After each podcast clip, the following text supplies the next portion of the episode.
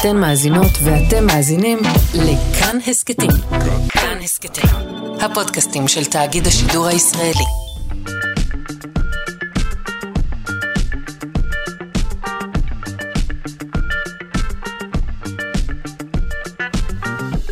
שלושה שיודעים.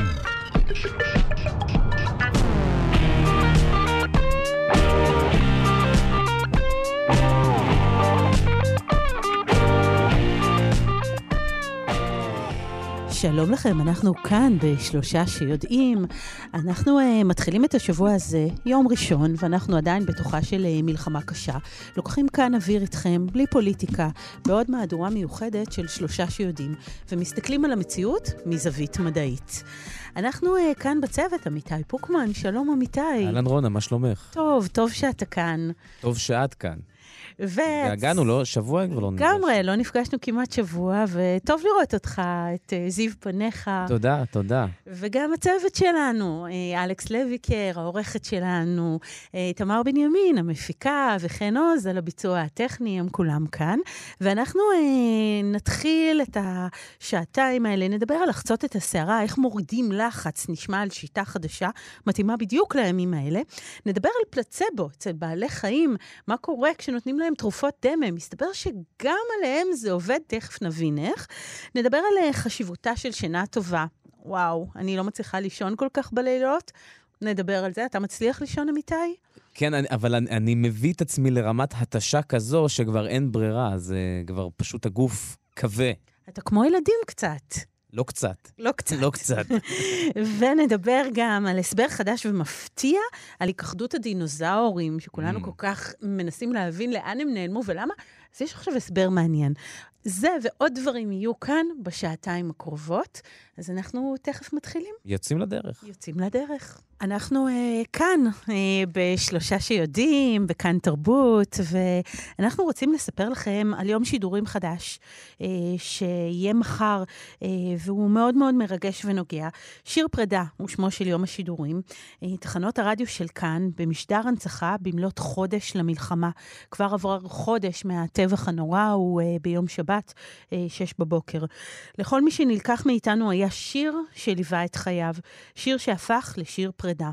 מחר, במלאת חודש למתקפה הרצחנית על ישראל ולפתיחת המלחמה, תחנות הרדיו של כאן ישדרו במהלך היום מיזם הנצחה מיוחד, שבמרכזו בני המשפחה, חברים ואוהבים, יספרו על יקיריהם ועל השירים שהפכו לזיכרונות.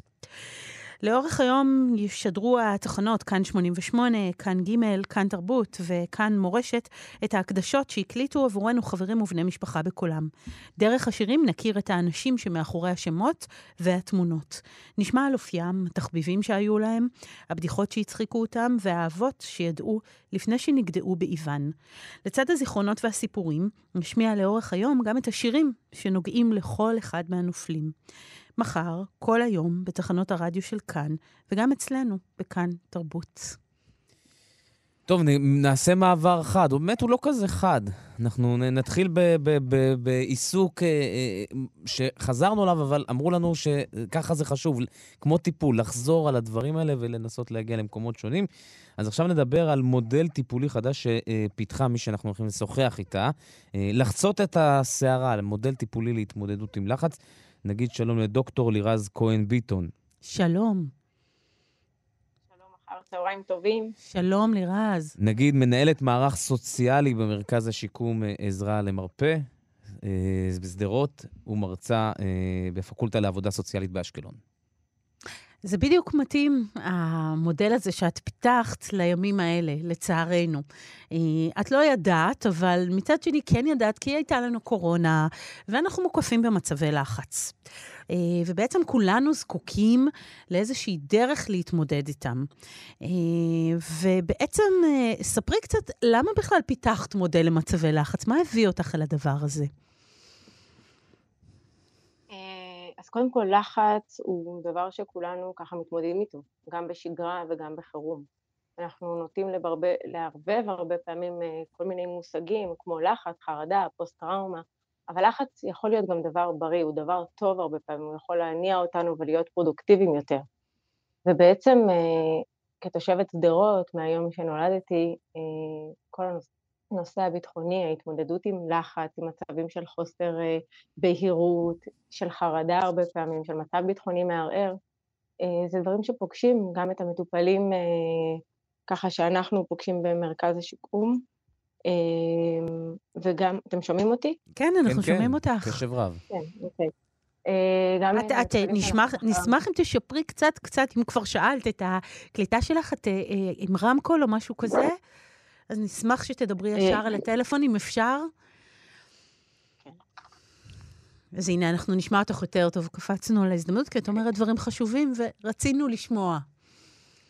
אוקיי, אז או, כן. עכשיו זה יותר טוב? עכשיו זה נהדר, תודה לך. כן, אז אנחנו איתך לירז. אז בעצם, את אומרת, לחץ יש כל הזמן, את משדרות, אז זה מלווה את החיים בכל מיני מצבים. את מכירה את זה גם באופן אישי. את אגב, עכשיו, את בשדרות או שאת uh, מהמפונים? אני מהמפונים, אה, בעצם שדרות התחלקה למספר מוקדים ופינתה את כל תושביה. מי שרצה להתפנות, יש עוד מספר בתי אב שנותרו ככה בשדרות. אה, והיא הקימה מעין עיריות קטנות ככה בתוך אה, כל אזור שהיא פינתה אליו תושבים. אז אני הגעתי ככה לתל אביב מתוך ניסיון לתכלל את מענה החוסן שמקבלים פה מפוני שדרות. וזה ככה אנחנו פוגשים אנשים באמת במציאות מאוד מאוד מורכבת. מפונים מביתם, מנותקים מכל מה שהם מכירים, קהילות, משפחות, מנסים לייצר איזושהי שגרת חירום כזו או אחרת. בואי נדבר רגע על המודל שלך, כמו, בדרך כלל כשהדברים באים מהשטח, הם מקבלים תשומת לב שלא רואים. לדוגמה, כשאמיר פרץ היה שר ביטחון, הוא הבין, גם כן תושב שדרות, הבין שהעורף צריך כיפת ברזל, הרים את כיפת ברזל, והנה, גם כן תושבת שדרות, מזהה מהשטח מוד, איזשהו צורך של מצבי לחץ ולחצות את הסערה, זה המודל שלך. ספרי לנו על עיקרי המודל. אז מודל לחצות את הסערה בעצם באמת התגבש מהשדה, מתוך העבודה במרכז השיקום, עזרה למרפא וגם מהעבודה בקליניקה. תחילה הוא התחיל כאיזושהי ערכת ציור, זה בעצם מודל מטאפורי, שבו אנחנו בעצם משתמשים מהעולמות של הים. לחצות את הסערה בעצם מדמה סערה, איזשהו אירוע שנקלענו אליו, אנחנו קצת לא יודעים איך להמשיך. כל אחד מאיתנו יכול לדמיין איזשהו אירוע כזה שהוא עבר בחייו או עובר בחייו, ובעצם יש חוסר בבהירות הדרך, לא ברור לאן הולכים מכאן, אז בעצם הערכה מגיעה כערכה ויזואלית עם מדבקות, ששם בעצם יש לנו ים, גשר, גלגל הצלה, עוגן, מגדלור, מצפן, ובעצם דרך השימוש באמצעים המטאפוריים אנחנו מספרים את הסיפור של המטופל ועוזרים לו בעצם למצוא את הדרך, את הנקודה שבה הוא רוצה להגיע אליה בגשר. אז בעצם יש כאן אמצעים מטאפוריים, ומה שהזכרת, ששת הדברים האלה, ויש גם שביעי נדמה לי חבל, הם בעצם דברים שרובנו מכירים אותם. זאת אומרת, אנחנו מבינים למה ים כשיש סערה, אנחנו מבינים למה עוגן, או למה חבל. לא לקח דימויים מאוד רחוקים, לא נתת לנו אה, כוס, או אמבטיה, או אה, אה, תמונה על הקיר. זאת אומרת, אלה דברים שמראש מתחברים לנו לאיזשהי סיפור של סערה. נכון, המטרה הייתה בעצם להשתמש בעולמות שהם מוכרים לנו, כי כשאדם נמצא באיזשהו מצב של מצוקה, או לחץ, אנחנו לא רוצים לאתגר אותו עוד יותר, אנחנו רוצים להביא ככה מהמקומות היותר מוכרים, שירגיש כאילו איזשהו מרחב קצת יותר קל לפתוח בו שיח, לתת לו עוגנים שקצת יותר קל לו להבין את המשמעות המטאפורית שעומדים מאחוריהם. כשאני שואלת מטופל, לצורך העניין, מהו עוגן בשבילך? אז אנחנו מתבוננים בשאלה של מה מחזיק אותי או מה מחזק אותי, ולפעמים גם מה תוקע אותי, כי עוגן הרי מייצב את הספינה בים ולפעמים באותו מקום. אז יש שיח שהוא ברור, זאת אומרת, אני לא צריכה להסביר מה זה הכלי הזה שאני מבקשת ממנו לתת לי עליו דוגמה, אלה זה דברים שבדרך כלל מרבית האנשים מכירים ככה טרם הגעתם לטיפול. וכולנו משתמשים בהם באותו אופן כשאת מדברת עם מטופלים או אנשים שעברו כרגע איזשהו דבר, אפילו עכשיו, המלחמה הנוראה הזאת. רובנו נגיד על גשר את אותו הדבר? הרבה פעמים כן, וכשלא, אז אני שומעת קודם כל מה המטופל אומר, ולפעמים אני מדייקת. למשל בגשר אני אשאל אותו לאן הוא היה רוצה להגיע, ואיפה הוא עכשיו. כי יש פה נקודה גם, לפעמים כשאנחנו מתבקשים לתת אה, איזשהו היבט ויזואלי לתחושות ולרגשות שלנו, אנחנו בעצם אה, מספרים את הסיפור, ואולי בפעם הראשונה לעצמנו גם, אה, ופתאום זה לא כמו שזה מדומיין לנו בראש. אני לא מרגיש שאני עמוק בתוך הסערה, אני בעצם קצת אחרי. ויש משהו בהיבט הוויזואלי שעוזר לי רגע להתבונן על הסיטואציה כמו שהיא נראית עכשיו, ולא כמו שאני מדמיין אותה בראשי. זה מעניין. אז אני רוצה להגיד שיש המון, הרי לחץ אה, זה משהו שמתעסקים איתו המון בפסיכולוגיה, ויש המון גישות mm-hmm. טיפוליות אה, מכל מיני סוגים. אה, אסטרטגיות להתמודד עם לחץ, יש כאלה שממוקדות בבעיה, יש ממוקדות רגש, יש כאלה שמדברות על פסיביות למשל. אה, אנחנו נראה כל מיני סוגים של התמודדות. אה, במה בחרה הגישה שלך ולמה? זאת אומרת, מה את בחרת בתוך כל הים הזה של האפשרויות? מעניין שאת אומרת ים אפשרויות ב... נכון, ראית, ראית, אני משתמשת בסמלים שלך, אני איתך. לגמרי. אז אנחנו ככה, באמת, אה, המודל אה, במוקד המחקר, במוקד המאמר, בעצם יושב על אה, טיפול ממוקד רגש, ובעצם אנחנו מבינים שיש לנו סכמות של רגש שמופעלות בתוך הסיטואציה, בתוך מקומות הלחץ. וטיפול ממוקד רגש מושפע במידה רבה מהזרם הקוגניטיבי-התנהגותי, ובעצם אה, הוא מושפע ממקורות שונים, ביולוגיים, רגשיים, קוגניטיביים, התנהגותיים, פיזיולוגיים, חברתיים, תרבותיים, בעצם הכל יושב שם, מנעד הרגשות שלנו מורכב מהרבה דברים שאנחנו מביאים איתנו. אחד הדברים שאנחנו מוצאים שאין לאדם שהוא נמצא בתוך מצב של סערה, זה חמלה עצמית. אנחנו מוצאים שאנשים מגיעים עם כעס כלפי עצמם על חוסר ההתמודדות, עם איזושהי תחושת מצוקה מאוד מאוד גדולה. אנחנו, המטרה היא באמת לעבור איתם בין מצבים של מחלה, חמלה, החלמה. שכדי להגיע למצב של החלמה, כדי להגיע למצב של קבלה, של התמודדות עם המצב, אנחנו חייבים לעבור דרך העולמות של החמלה העצמית, של הקבלה העצמית. הטיפול ממוקד רגש נותן בעצם איזשהו מקום אה, יותר ברור לתוך הדבר הזה, הוא עונה על סוגיות מורכבות של חרדות, של משברים, אנחנו רוצים לסייע למטופלים דרך הטיפול ממוקד רגש, להיעזר בעצם ברגש שלהם, בפרץ הרגשות שלהם, אה, לווסת אותם מצד אחד, לראות שהם לא מציפים אותם מדי, אבל לתת להם גם לחוות את הרגש בטיפול, לעודד אותם להוציא רגשות על כל המנהג הרחב שלהם. בגדול זה, זה כלי שככה נועד לשתף ולקדם את השיח איתם בחלקים שהרבה פעמים יותר קשה להם לגעת בהם. אני רוצה לתת דוגמה ואולי זה ככה יהיה יותר קל. כשאני שואלת מטופל שנמצא ככה באיזושהי סיטואציה מאוד מאוד מורכבת, מה עוזר לך? מי, מי, מה עוזר לך להתמודד? אומר, אין לי אף אחד, אני לבד כאן, אני, באמת אין לי שום דבר, אני לא מתמודד. כשאני יורדת איתו לעומק ואני אומרת לו, בוא תספר לי על מישהו מהמשפחה, על חבר, על שכן, שהוא איזה גלגל הצלה, שאתה יודע שכשאתה נמצא באיזושהי סיטואציה מורכבת, אתה יכול לפנות אליו. ואז הוא אומר לי, אה, כשאת אומרת גלגל הצלה, אז באמת יש לי את הדודה הזו, והיא בשבילי כמו אימא, והיא טיפלה בי, והיא עשתה, והיא...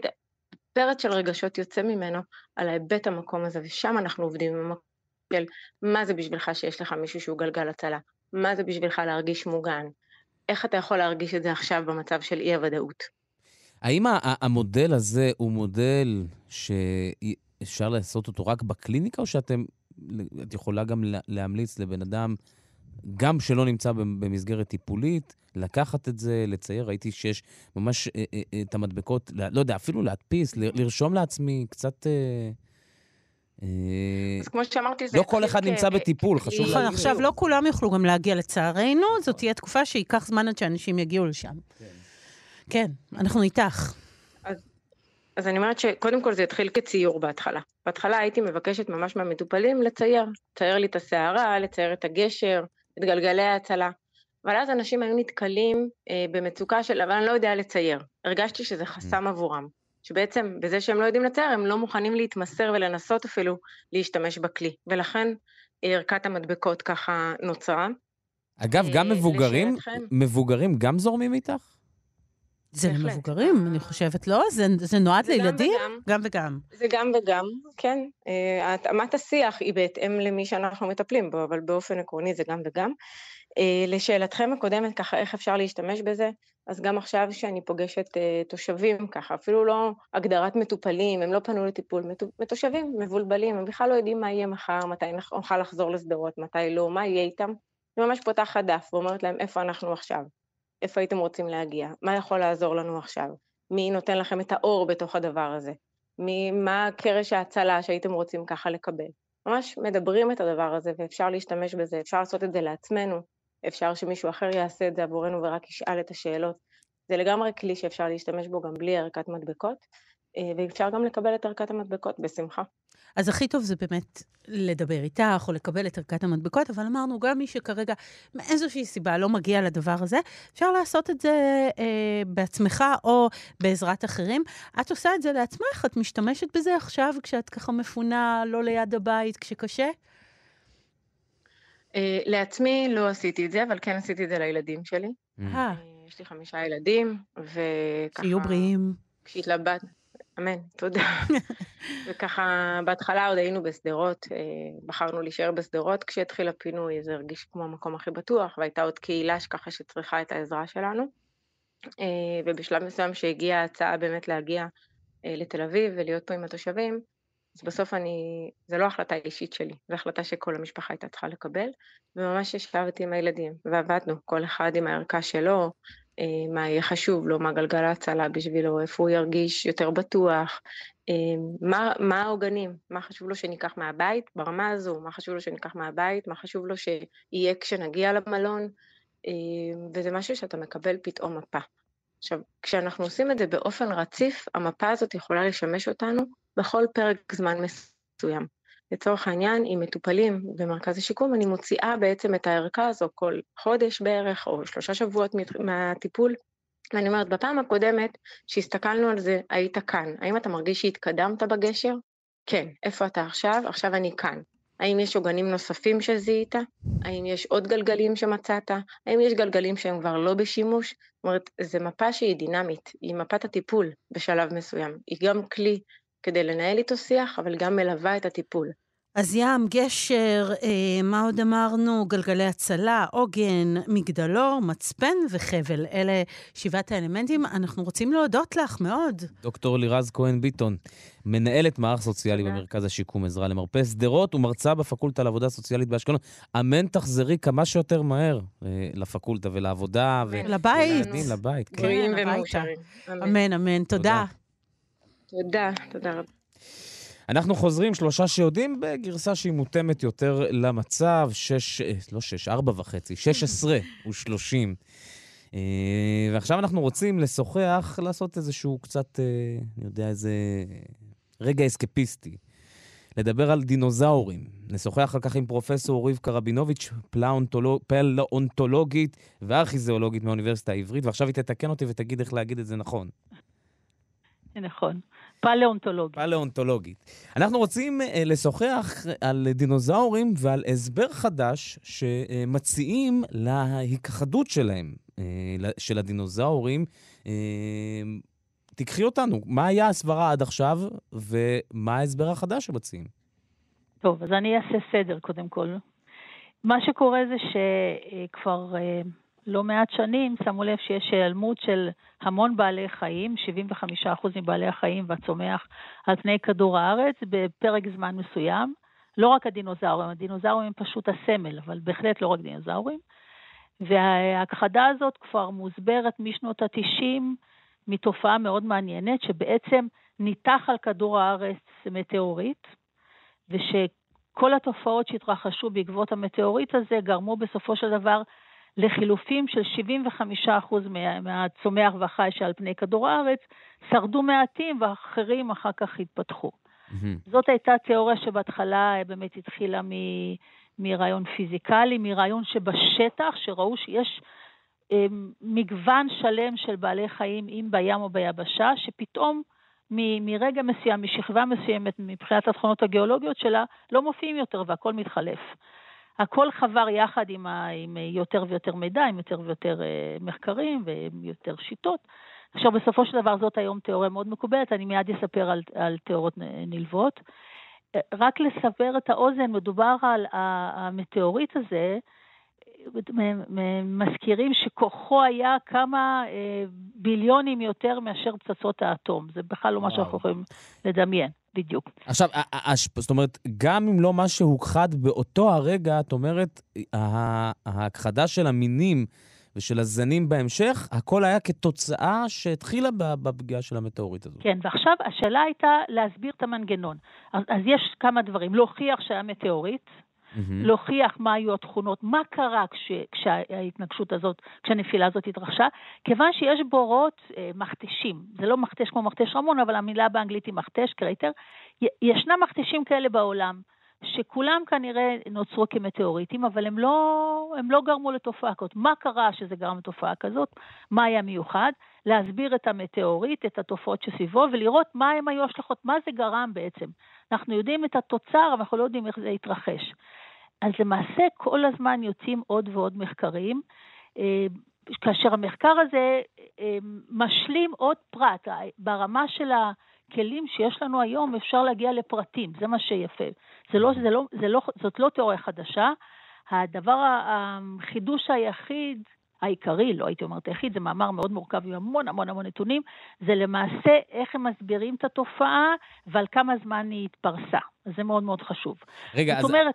רק כדי שנמקם את עצמנו, אנחנו מדברים על מחקר שבעצם אה, אה, בוחן את, אותם, את אותו מכתש בארצות הברית, נכון? צפון דקוטה? אז הוא לא בודק את המכתש, זה מה שמעניין. אני מיד אספר גם על... על לא, המכתש הוא לא בצפון דקוטה, המכתש נמצא בחצי האי יוקוטון, אוקיי. שזה נקרא, ה, ה, בעצם השם של, של אותו אה, אה, מכתש נקרא צ'יקולו. צ'יקולו. צ'יקולו. צ'יקולוב, כן, אני תמיד מנסה לראות איך לבטא את זה, צ'יקולוב. אה, והוא נמצא בכלל במקסיקו, במפרץ מקסיקו. Hmm. שם המכתש נמצא. נכון להיום, מחקרים שיצאו עכשיו, אנחנו יודעים שהמכתש הזה ישנו, אנחנו יודעים למפות אותו בכלים שיש היום, רובו מתחת למים, ואנחנו יודעים מה היו התופעות שגרמו ואיך הוא נוצר. איך ש... גילו, סליחה על ההפרעה, כן, מה, איך, אה, מה היו התופעות שקדמו? זאת אומרת, איך, איך בודקים דבר כזה? לא, לא התופעות שקדמו, אני מתכוונת איך, איך, איך הוא, מה הוא יצר ב, ביום הראשון שהוא, שהוא ניתח. מה הוא יצר? בגלל העוצמה העצומה שלו, הוא בעצם הפך שכבות שהיו יותר עמוקות. הגודל שלו, הוא, הקוטר שלו הוא היום אה, איזה 20 קילומטר, הוא וואו. מתפרס והוא בעומק, לא, סליחה, הקוטר שלו, הוא, הוא, הוא, העומק שלו הוא 20 קילומטר, העומק שלו הוא 20, 20 על 18, משהו כזה, זה הגודל שלו, רק תבינו מה הגודל שלו, כן? זאת אומרת, הוא ענקי, אבל זה, זה המטאור הכי גדול שפגע בכדור הארץ? זאת אומרת, כי לא את מתארת בהכרח, את זה... לא בהכרח. בדיוק, כי זה נשמע תופעה יוצאת דופן, אה, לא בהכרח. יוצאת דופן בגלל מה שהיא יצרה. כן. הסדימנטים נפ... ש... ש... שהמטאוריט הזה נפל לתוכם, היו כאלה שיצרו את התופעה היוצאת דופן הזאת. וחוץ מזה, זו התופעה הכי חזקה במאה המיליון שנה האחרונות. הכי משמעותית. וככל שזה יותר קרוב אלינו במרכאות, אנחנו יודעים לחקור את זה יותר טוב. זה, זה שינה באופן מהותי כמובן את כל האזור שהוא נפל בתוכו, זה ניתח בחום מאוד גדול, יש לזה שוליים, יש לזה כיפה, אני מתכוונת, התוצר שנוצר בתוך ה, מה שהיום זה ים אה, די עמוק, כאשר זה גרם לגלי צונאמי, וזה גרם בסופו של דבר לחושך ולהתקררות, oh. שהם גרמו לשינוי הגדול שפגע בבעלי החיים. בואי נדבר רגע על החושך. זהו. אז חושך מאוד ארוך, זה לא איזה לא, לא, יממה. לא, לא, החושך הוא לא כל כך ארוך. החושך היה יומיים, הקור היה עד 15 אה, יום ההשפעה. צריך פה להבדיל בין הדברים. אז מה, מיומיים של חושך ו-15 אה, ימים של חושך? סליחה, סליחה, שנתיים. 620 יום של חושך. כן. זהו, זה נשמע מוזר. שנתיים זה נשמע חושך קצת יותר רציני. לא, בגלל שבעקבות המאמר הזה קראתי היום מאמר שמשחזר יום אחרי יום, אז אני כבר מבולבלת. יש מאמרים יותר חדשים שעשו, זה דווקא מתחבר ביחד. עשו פשוט גלעין ימי באמצע, באמצע המכתש הזה ש, ש, שניתח, באמצע, ה, ה, בתוך הים. וניתחו מה יש בתוך הכיפה הזאת, ובתוך הכיפה הזאת הם מסוגלים לנתח לפי ימים. תבינו כמה זה מדהים. זה ממש מחקרים חדשים של, של, של 30 חוקרים ממקומות הכי, הכי בעולם. רגע, אז בואי נדבר רגע על החושך. יש שנתיים של חושך, שנתיים של חושך מוחלט, או, או לפחות, לא יודע, איזשהו חושך. כן, אז מה שנתיים של חושך יעשו? מה הדבר העיקרי שזה ישפיע? חוץ צמחים, פוטוסינתזה. פוטוסינתזה, זהו. בדיוק. זאת אומרת, זה בטוח פוגע באופן מוחלט בצמחים ביבשה. אנחנו יודעים שהיו לנו בעלי חיים ביבשה אה, שאכלו מהיבשה המון בעלי חיים גדולים, נכון? זאת אומרת, הם הראשונים שיושפעו. ואחר כך ישנו אפקט שזה מה שהמאמר הזה עושה, למעשה הוא בוחן בכלים מאוד מאוד מדוגדגים המון המון אה, נתונים שהוא לקח גם מהספרות וגם מחתך. מה שקרה כאשר כל זה אה, התפוצץ, התפרס, התאדה, כמובן שיצאו אה, חומרים לאטמוספירה הקרובה והרחוקה, mm-hmm. ואנחנו היום, יש המון מאמרים שמראים את העובי של השכבה הזאת הכי עבה באזור מקסיקו, והולכת ומתדקקת ככל שמתרחקים. כי מה יש בשכבה הזאת, איך זיהו את זה בהתחלה? זיהו שיש חומר שנקרא אירידיום, שהכמות הזאת לא אופיינית לכדור הארץ, היא אופיינית לכוכבי לכת אחרים. שהוא נמצ... את, ה... את החומר הזה גילו באטמוספירה או שגילו את, את זה הג... שם? את אה, החומר הזה גילו בספרד ובאיטליה, לא תאמינו. במקומות שונים לגמרי. מה הקשר? רגע, מקסיקו לגמרי. אה, נופל למכתש. ומקסיקו יוצא... נופל, והוא כל כך עצום שהוא משפיע על כל כדור... עד ספרד ואיטליה? על כל כדור הארץ הוא השפיע. וואו. הוא השפיע על כל כדור הארץ. אין מקום מוגן כשמטאורית נופל. אין מקום מוגן, אולי כשאתה רחוק יותר, זהו, כשאתה רחוק יותר ההשפעה תהיה אחרת, אבל אין מקום מוגן. אז תוסיפו לזה את ה... זאת אומרת, זה אנחנו יודעים. עכשיו תוסיפו לזה את הניתוח הזה של החושך, ומה שהמאמר הזה תורם מאוד, הוא לקח חומרים נוספים כמו גופריד ופיח ומינרלים סיליקטיים, וניתח, לקח חתך מקום אחד שמופיעים מאוד טוב, וניתח עד מתי הם, הם השפיעו, עד מתי הם היו באטמוספירה. כאשר כל החומרים האלה ביחד, כשמתווספים לתהליכים של האקלים, מודלים של אקלים מאוד מורכבים, עניינים של איך אנחנו אה, מנתחים את המהלך של הרוחות, איך אנחנו מנתחים את המהלך של הקרינה, כל מיני תופעות כאלה מורכבות. ומה הטענה שלהם? עד מתי זה משפיע? זה בסוף 15 שנה. 15 שנה. זה לא כזה הרבה. שנה.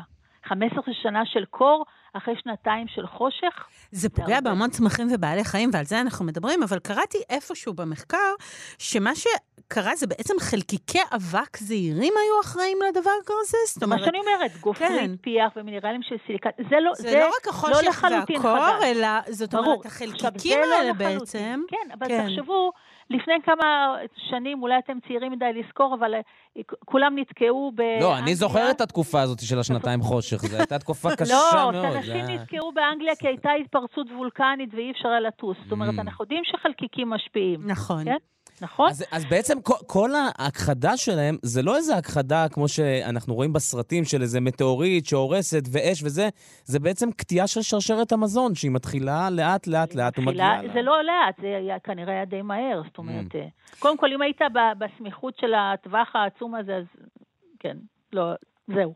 אז עכשיו, יותר... למה דינוזאורים נכחדו ובעלי חיים וצמחים אחרים נשארו? זאת אומרת, אנחנו יודעים... איך התנין, נגיד, כן, כן, אנחנו יודעים, אנחנו יודעים לגמרי. אז קודם כל, אה, להערה הקודמת, אני רק אחזור לזה, יש את העניין שנכון היום, שאנחנו מנתחים בצורה יותר פרטנית, אנחנו מבינים שמי שהיה בכדור הארץ הדרומי, שהיה לו אקלים קצת mm. יותר חם, בסוף הוא נפגע קצת פחות, כולם נפגעו. ומי שהיה בקרקעית הים, הים נפגע, והים מאוד נפגע, כל שרשרת המזון בים נפגעה, כי הצומח של הים, מה שהפיטופלנקטון, הצומח של הים נפגע מאוד, מי שבקרקעית הים יכול היה לשרוד יותר. אז מי שרד?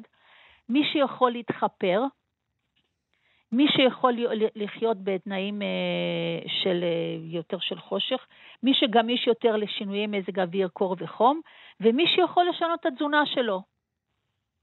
כל מי שיותר גמיש זה מי שיכול היה לשרוד. בעניינים של הצומח יש חידושים מאוד מעניינים, כי היה עידן של סרחים אחרי העידן הזה של ההרס. כל הצמחים שהם אה, בעלי, אה, כמו הפרחים, הם, הם אה, נכחדו, אבל סרחים פתאום שרדו.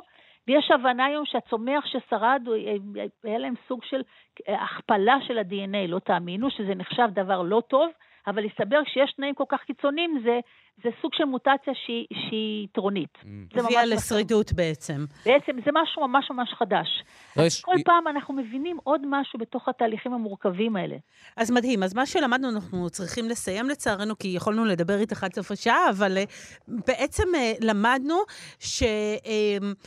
Uh, כדור, שהחיים על כדור הארץ, שדינוזאורים, שבעלי החיים יכלו אה, להיות אחרים ו, ומגוון הרבה יותר גדול, לולא אותו מטאורית. זאת אומרת, הסיפור הזה הוא מאוד משמעותי למי שרד ולמי לא. מאוד. טוב, פרופסור- ולפני סיום, רצינו לשאול על בארי. רגע, נכון, אנחנו נכון, הבנו, נכון. הבנו שאת אה, היית שותפה בחפירה ארכיאולוגית בבארי. רגע, אז אני ושאתם, ח- כן, ספרי, אני ספרי. שנייה? כן, בטח. זה חשוב לי. אני, אני חלק מקבוצת מחקר של, של, מהמכון הגיאולוגי, מהאוניברסיטת בר אילן ומאוניברסיטה העברית, היום אוניברסיטת חיפה, שאנחנו אה, חוקרים כבר זמן מה. אה, בעצם את עושים סקר, כיוון שאנחנו יודעים שבאזור של בארי, אנשים בקיבוץ אספו במשך שנים כלים, כלי צור, כלים שעשויים של האדם הקדמון, ו- וחלקים של פילים. ולכן אנחנו כבר כמה שנים מסתובבים באזור להבין את הגיאולוגיה שלו, את הגיאומורפולוגיה שלו, ולחפש אתרים שיהיה בהם את הדברים האלה ביחד. ולכן אנחנו מרגישים בתקופה הזאת, גם אה, עבדנו באוספים בבארי, וגם אנחנו עובדים שם ועושים סקרים, וגם ישנו בעלומים. אז אנחנו מרגישים ממש, מה שאנחנו רוצים זה לחזור לאזור ולהמשיך לעשות את המחקר שלנו, כי זה מה שצריך לעשות. אמן, אמן, אמן. זה... אז היו שם אנשים גם לפני מיליון שנה. אז אה, לחזור לבארי. ויחזרו, ויחזרו ול- לעוד מיליון שנים. כן, גם, גם אל העבר, גם אל ההווה, ש, שגם יהיה עתיד. אז uh, בארי, גם בעניינים האלה של ארכיאולוגיה. תודה רבה לך. פרופסור. רבקה רבינוביץ', תודה. בבקשה. להתראות. לרגל המצב הקמנו את החמ"ל של כאן, המקום שמרכז בעבורכם ובעבור יקיריכם את כל היוזמות האזרחיות לסיוע ללוחמים ולאזרחים. אירוח לתושבי הדרום והצפון, חלוקת מזון, חיפוש יקירים, או רק לפרוק את מה שעל לבכם. לפרסום ולאיתור יוזמות, הצטרפו עכשיו לקבוצת החמ"ל של כאן בפייסבוק, או מצאו אותנו באתר וביישומון כאן. אנחנו כאן. עכשיו אנחנו נדבר, נמשיך ב, ב, במסדרון האסקפיסטי שאנחנו מייצרים פה. אה, מה את עושה, רונה, אה, בלילות? האם את פעילה יותר בלילות? האם את רואה טוב יותר בלילות? האם את רצה מהר יותר בלילות? אני משתדלת לישון. או, לא נגיד שתמיד אני מצליחה, על זה נדבר בשעה הבאה כשנדבר על בעיות שינה, אבל אני משתדלת לישון, אני לא סיס, אם זה מה שאתה מכוון זהו, אליו. אני רוצה להכיר לך אינני סיס, כן. את הסיסים. תכיר לי. והסיסים הם עוף אה, אה, שפעיל יותר דווקא ב- בלילות. ואנחנו נשוחח על כך עם דוקטור יואב פרלמן, מנהל מרכז הצפרות הישראלי בחברה להגנת הטבע. שלום לך. היי, מה נשמע? אנחנו מדברים על סיסים שעכשיו מחקר חדש מלמד אותנו שיש אה, להם תכונה שלא הכרנו עד עכשיו. הם צדים את מזונם לא רק ביום, אלא גם בלילה, שמאפשר להם, הירח מאפשר להם לעוף גבוה יותר. תסביר. זהו, אז נקודת ההתחלה היא בכלל שעוד לפני המחקר הזה, ידוע שהסיסים הם אחת הציפורים הכי מטורפות שיש בעולם. יש להם התאמה מדהימה לפשוט חיי תעופה בלתי נגמרים, הם עפים כמעט כל החיים שלהם, יש פרטים שעפים מאות אלפי קילומטרים ברציפות, במשך עשרה חודשים ברציפות, בלי לגעת באדמה, ישנים באוויר, אוכלים באוויר, מזדווגים באוויר, שותים באוויר, זאת אומרת שותים תוך כדי תעופה, פשוט ציפורים עם התאמ- התאמות אקולוגיות מטורפות, אה, וידענו שהם פעילים בלילה, אה, רואים אותם ככה לפנות ערב עולים ותופסים גובה, הרבה פעמים הם עושים את זה תוך כדי קריאות.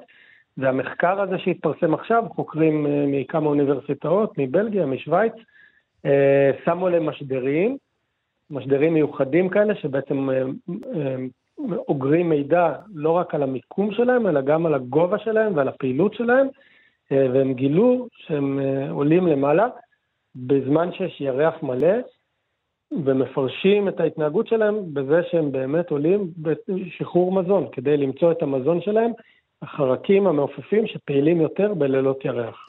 זהו, אה, כדי שיהיה אפשרות אה, אה, לתפוס מזון אה, ב- בלילה, צריך גם שהמזון יהיה זמין בלילה, והמזון בדרך כלל ישן בלילה, לא? נכון, אז באמת היה מוכר מבחינת המזון של עסיסים בעיקר חרקים, פורקי רגליים פעילי יום, אה, ובעצם אה, מסתבר שהם עובדים גם בלילה, עובדים גם ביום וגם בלילה. אה, בלילה בהחלט יש חרקים שעולים לגובה רב, כמו אשים למשל, שהם מאוד פעילים, ובהחלט מוכר שהם פעילים יותר בלילות ירח, והסיסים, לפי המחקר הזה, למדו לנצל גם את הנישה הזאת, למדו לפתוח את הנישה הזאת ולנצל אותה לטובתם. האם גם החרקים מזהים את הדברים האלה ו- ומתאימים את עצמם לאורך החיים של הסיסים ש, שמתגלה שב... ב, זאת אומרת, לדוגמה, אני אתן, אם אנחנו יודעים שבאור ירח מלא הם יהיו יותר חדים ויותר פעילים, האם כשהירח דווקא אה, לא מלא והוא מוסתר לגמרי, החרקים מרשים לעצמם יותר לצאת החוצה? אה, בדרך כלל זה עובד אה, אחרת, זאת אומרת, החרקים הם עולים בכמויות מאוד מאוד מאוד גדולות. וההגנה שלהם היא המספרים שלהם, זה פחות איזושהי... Mm, הם עובדים על שיטת התחמ... הסטטיסטיקה. לגמרי, פחות uh, התחמקות uh, ישירה, אלא פשוט עולים בכמויות מאוד מאוד גדולות, ובאמת הרבה מאוד חרקים, חרקי לילה, עשים בעיקר, מאוד מאוד פעילים בלילות ירח, uh, רואים את הירח עולה ובעצם מתחילים לעלות ולעלות, והסיסים מאחריהם. אז אני רוצה אה, לשאול, קודם כל, אם יש סיסים כאן בישראל, זאת אומרת, אנחנו יכולים לראות אותם היכן-שהוא? בהחלט. שלושת המינים האלה שנכללו במחקר הזה, סיס חומות, סיס חיוור וסיס הרים. כן, אז אנחנו איתך. אז אמרנו ששלושה סוגים של סיסים נכון, שהיו במחקר. כן. קצת הלך לי קו המחשבה של ההסכתים. זה בסדר, כן, אנחנו במהלך כן, השידור כן. מלווים את החדשות ואת ירי הטילים, אבל אנחנו היינו איתך ועם הסיסים, אה, נכון. ובאמת אמרת שיש שלושה זנים של סיסים שאתם חוקרים במחקר. והם גם אה, פעילים פה בארץ. נכון, אז uh, במקרה, או שלא במקרה, uh, פרופסור ניר ספיר מאוניברסיטת חיפה והסטודנטים שלו, uh, איתי בלוך, חקרו את אותם השלושה מינים, גם שמו להם משדרים דומים, והם תיארו תופעות, אה, אני משער, תופעות דומות, אני יודע שכרגע הם עובדים על הנתונים, אבל בהחלט סיס חומות אה, הוא ציפור עירונית יחסית מצויה, הם נמצאים אצלנו בקיץ, או באביב ובקיץ, מגיעים אלינו ככה ממש בתחילת האביב, בפברואר-מרץ, ונמצאים אצלנו עד מאי ויוני, ואז הם אה, מסתלקים להם ונודדים לאפריקה. אז בהחלט המינים האלה נמצאים בטבע הישראלי. אה, וגם אצלנו אנחנו בהחלט מכירים את העוצמה שלהם, את הייחוד שלהם, באמת ציפורים מאוד מאוד מאוד קיצוניות בהתאמות האקולוגיות שלהם לסביבה. ומה גורם לכך שהם יכולים לעוף לאורך זמן כל כך גדול? זאת אומרת, כשאתה משווה את הגוף שלהם לגוף של אה, ציפורים אחרות, מה שונה? הכנפיים שלהם ארוכות, ארוכות, ארוכות ודקות, בעצם מבנה אווירודינמי אבסולוטי. אמ, הגוף שלהם אווירודינמי, מבחינת המבנה שלו, מבנה גלילי מושלם, הרגליים מאוד מאוד קטנות, הזנב מאוד מאוד צמוד כזה, מאוד מחודד, ממש עובדים כמה שיותר על המבנה האווירודינמי, ובאמת יש להם אה, כישורי תעופה יוצאי דופן. לראות אותם עפים ככה בין הבניינים בתל אביב, תוך כדי צרחות, זה באמת מחזה מדהים, ולראות אותם עולים בערב, לגובה תוך כדי צעקות, ועולים ועולים ועולים עד שהם ממש נעלמים מהעין. זה מחזה מיוחד עוד יותר. לסיום, דוקטור פרלמן, דיברנו על, על, על הלילה שבו הם אה, צדים והם אה, אוכלים, וזה הירח מלא. הם גם ישנים תוך כדי תעופה, או שהם כן מוצאים איזה ענף ככה אה, לשים עליו את הראש? אה, ממש, הם ישנים תוך כדי תעופה. וואו. כן, יש להם יכולת לכבות חצי מוח. ולעוף עם החצי השני, ואז אה, להחליף את החצאים של המוח. אני מניח שזאת לא שינה עמוקה, כמו שאנחנו, אה, במיוחד את רבית, אה, ישנה בלילות מסוימים, אבל בהחלט זאת שינה, ויודעים את זה בוודאות בזכות אותם משדרים ששמו על הגב שלהם, שמתעדים את הגובה, מתעדים את התנועה, את הפעילות, בהחלט יודעים את זה. דוקטור יואב פרלמן, מנהל מרכז הצפרות הישראלי בחברה להגנת הטבע. קודם כל, תודה רבה לך על, על הסיסים, וגם על זה שקצת אה, הצלחנו לברוח מהיום-יום עם הסיסים ובזכותך. תודה רבה לך. תודה חי... לכם. 11 דקות, דקות לאחר השעה 5. בשעה הקודמת דיברנו על הסיסים ועל היכולת הנהדרת שלהם לישון, לכבות חצי מוח אה, ולישון תוך כדי תעופה. הבעיה שאנחנו, גם אם אנחנו מכבים את כל המוח בימים האחרונים, אנחנו לא מצליחים לישון כמו שצריך, ואני אומר, אנחנו... ספר לי על זה, אמיתי. לא, כן. אני מדבר על כולנו כ- כן. כאומה. קשה לישון, אני רואה הרבה אנשים כותבים ברשתות, פתאום בשעות כאלה של אמצע הלילה, ארבע, חמש, גם אתם לא ישנים, גם אתם לא ישנים, ועכשיו יש המון המון תגובות של גם אנחנו, גם אני, גם אני, וזה... זהו, זה לא הערה של פעם. אומה שלא ישנה, כן, זה, זה לא הערה של פעם, זה אחר לגמרי, לגמרי, כן. אז אנחנו נקדיש את הדקות הקרובות על שינה ועל חשיבות השינה, ונשוחח על כך עם דוקטור דניאלה וסרמן ברקוביץ', שהיא מנהלת מרפאת שינה נוירולוגיה בשערי צדק ומתנדבת בעמותת מדעת. שלום לך. שלום. היי, שלום. אנחנו... דניאל, לא דניאלה. סליחה, דוקטור דניאל וסרמן ברקוביץ'. אז בוא, בוא נתחיל בשאלה הבסיסית, אה, אה, בכלל על הקשר בין שינה לבין התחום הזה של הנוירולוגיה. אז... אה, אה, למה אנחנו, למה חשוב, זאת... למה חשוב שנישן? אז זה, זה שתי שאלות אה, שאפשר להרחיב עליהן הרבה. התחום שינה הוא תחום שהוא יחסית תחום צעיר ברפואה, הוא התחיל רק בחצי השני של המאה שעברה, ומאז השינה באמת, החשיבות שלה, מה, מה היא, זה רק עולה ומתפתח. המון מקומות בעולם וגם בארץ, התחום הזה היה מאוד מוגבל, חשבו שזה רק הפרעות נשימה בשינה, ותחומי הריאות והאף אוזן גרון ככה שלטו עליהם, אבל התחילו להבין שהשינה זה תהליך פיזיולוגי, נוירולוגי. אה, גם רוב הפרעות השינה הן בעיקר אה, נוירולוגיות, וזה באמת אה, תחום שהולך ומתפתח ומבינים יותר ויותר. אז למה חשוב, חשוב לישון? אפשר לדבר קודם על, על, על, על מה זה שינה. אוקיי. Okay. אמ, שהמון אנשים לוקחים כמובן מאליו אה, את השינה, אה, אני ישן, אני ער ואשריהם. אה, כמו שאמרתם, הרבה לא ישנים בתקופה האחרונה. השינה היא לא on-off switch, זה מורכב מהמון שינויים מורכבים של מתגים כאלה במוח ש, שמאפשרים לנו לעבור בין כל מיני שווים שונים של השינה במשך הלילה. אנחנו עוברים בין ערנות לבין משהו כמו ארבעה מצבים שונים של שינה. אה, במשך הלילה, וכל פעם אנחנו עושים מעגל שינה ועוד מעגל שינה ועוד מעגל שינה. לאדם בוגר יש משהו כמו ארבעה-חמישה מעגלים כאלה שלאו דווקא נראים אה, אותו דבר. אה, ו- ויש כמה שלבים של השינה שהם קריטיים, שתכף דווקא אני ארצה שנדבר על זה, למה דווקא בקונוטציה של האירועים האחרונים, איזה שלבים הם באמת מאוד קריטיים. אמ, בוא, בואי אולי נתחיל, גם... אולי נתחיל עם ההירדמות. נראה לי שאני, אולי, אני אומר את זה ככה מאוד אינסטינקטיבית, אני יכול להיות שאני שוגה, אבל נראה לי זה השלב הכי קשה לכולם. אה, זה השלב המורכב. פשוט להשכיח לרגע את המחשבות ולהירדם, לשחרר. אז, אז איך, איך אנחנו נכנסים למצב הזה של השינה? אה, תלוי בכמה דברים. דבר ראשון, אנחנו, יש לנו ב, ב, בתוך הגוף שלנו איזשהו שעון פנימי, אה, שתלוי בשני דברים עיקריים. הדבר הראשון זה החשיפה לאור, אה, והדבר השני זה הדחף שלנו לישון, זאת אומרת כמה מטאבוליטים הצטברו לנו במוח במהלך היום ואיזה דחף יש לנו לישון. באופן טבעי זה צריך להיות בלילה, כמובן שאם מתקשים לישון ואחר כך משלימים פה שעה, שם שעה, זה גם כן משבש את המנגנון הזה של ללכת לישון.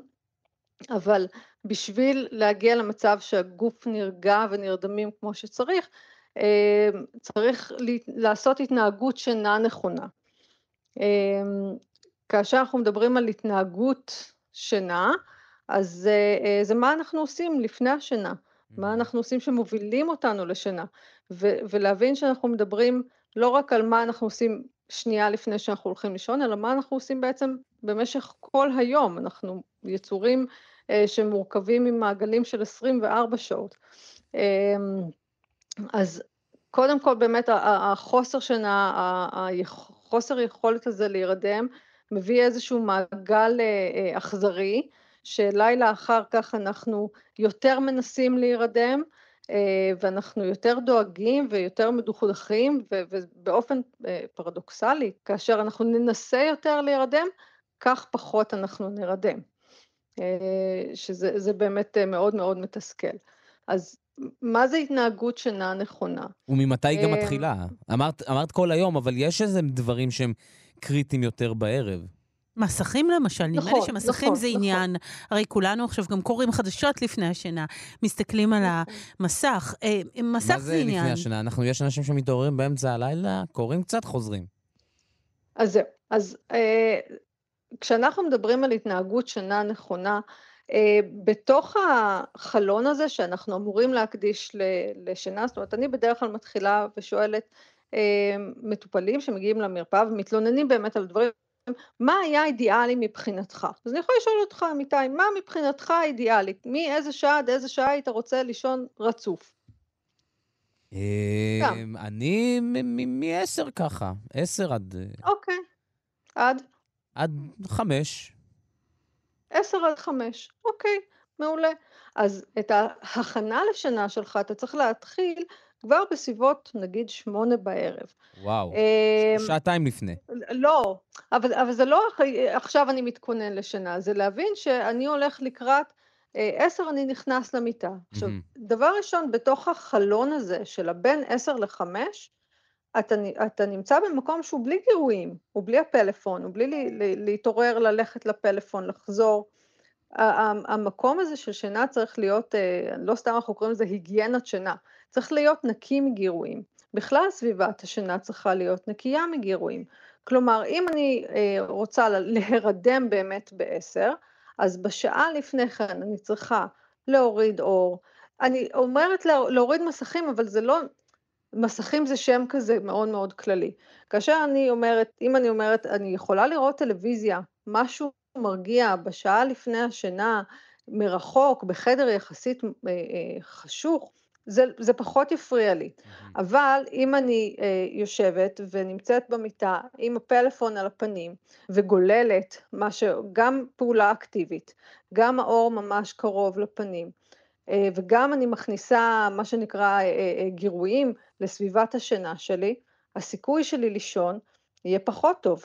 תוסיף על זה אם אנחנו מדברים על לקרוא חדשות או לקרוא דברים מדאיגים, כך הסיכוי שלי להירדם ולהירגע ולתת לגוף ולמוח שלי לשכוח מזה.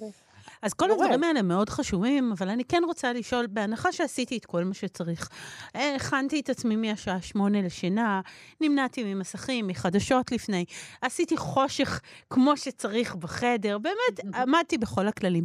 נדמה לי שעדיין, אחרי התקופה הזאת, אנחנו הולכים להיות עם עם הפרעות שינה. זאת אומרת, האם זה יש איזושהי דרך למנוע את הדבר הזה, אה, שאנחנו לא רק עם עם חרדה ולחץ ופוסט-טראומה, מה שנקרא, אלא גם שהרבה אנשים יהיו להם בעיות שינה. זה נכון, זה נכון. אנחנו הולכים אה, לשם? אני, אני אגיד לך מה, אני, אני חושבת ככה, דבר ראשון, אה, ב, ב, בתקופה הזאת, התקופה האקוטית הזאת, אה, יש המון התנהגויות לא נכונות.